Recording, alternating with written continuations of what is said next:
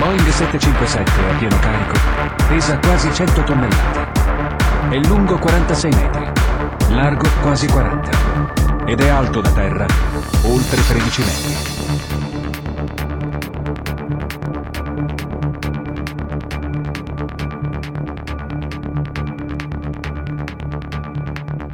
Ma allora, dov'è finito?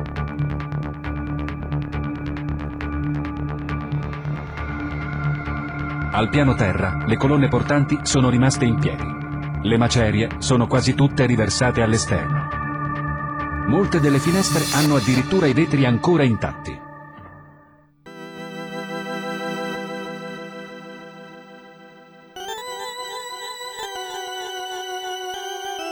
A volte è come se ragionassimo davvero troppo e troppo in fretta.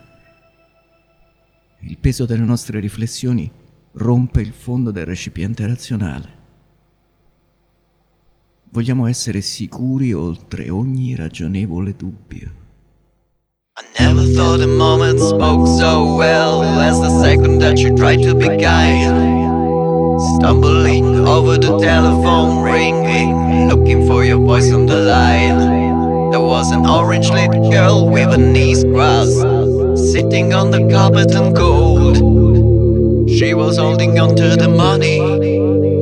I was doing what I was told. There was an undercover cop parked right across the road. Step away from the window, but you better move slow. Yeah, I was only there for a minute, I swear.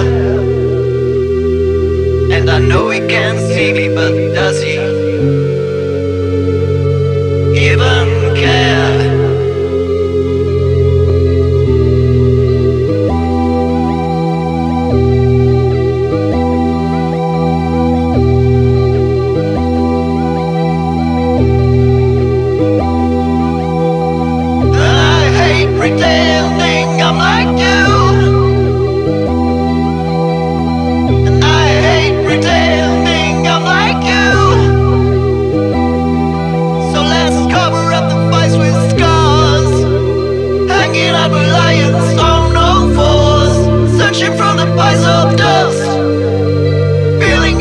pockets with gold.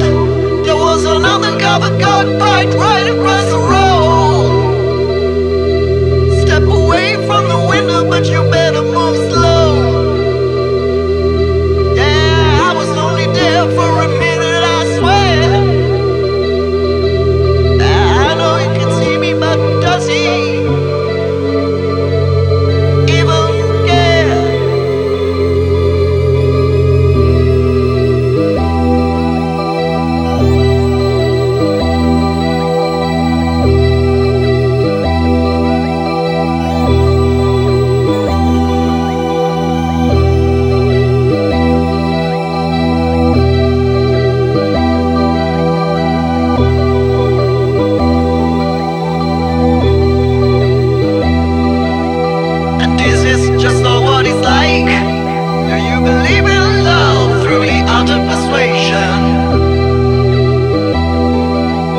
An undercover cop parked right across the road.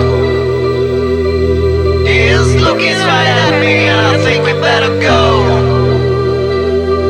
Now I'm heading for the door, and I switch off the light. It may look like we just got here, but we've been here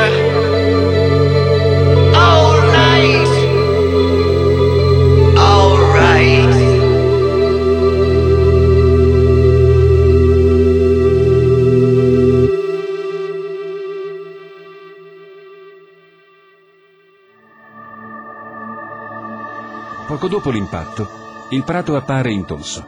Non si vede il minimo segno di una strisciata, né tantomeno quello di una buca. E non c'è in giro un solo rottame di una certa consistenza che possa essersi staccato dall'aereo al momento dell'impatto. Non un'ala, un motore, un sedile, un pezzo di fusoliera, una valigia, un timone di coda. Niente, assolutamente niente di quello che siamo abituati a vedere normalmente quando cade un aereo di quelle dimensioni. Questa macchina segreta che racconta qualcosa di più personale, uno stato confusionale da cui si può emergere solo tramite l'esorcismo musicale.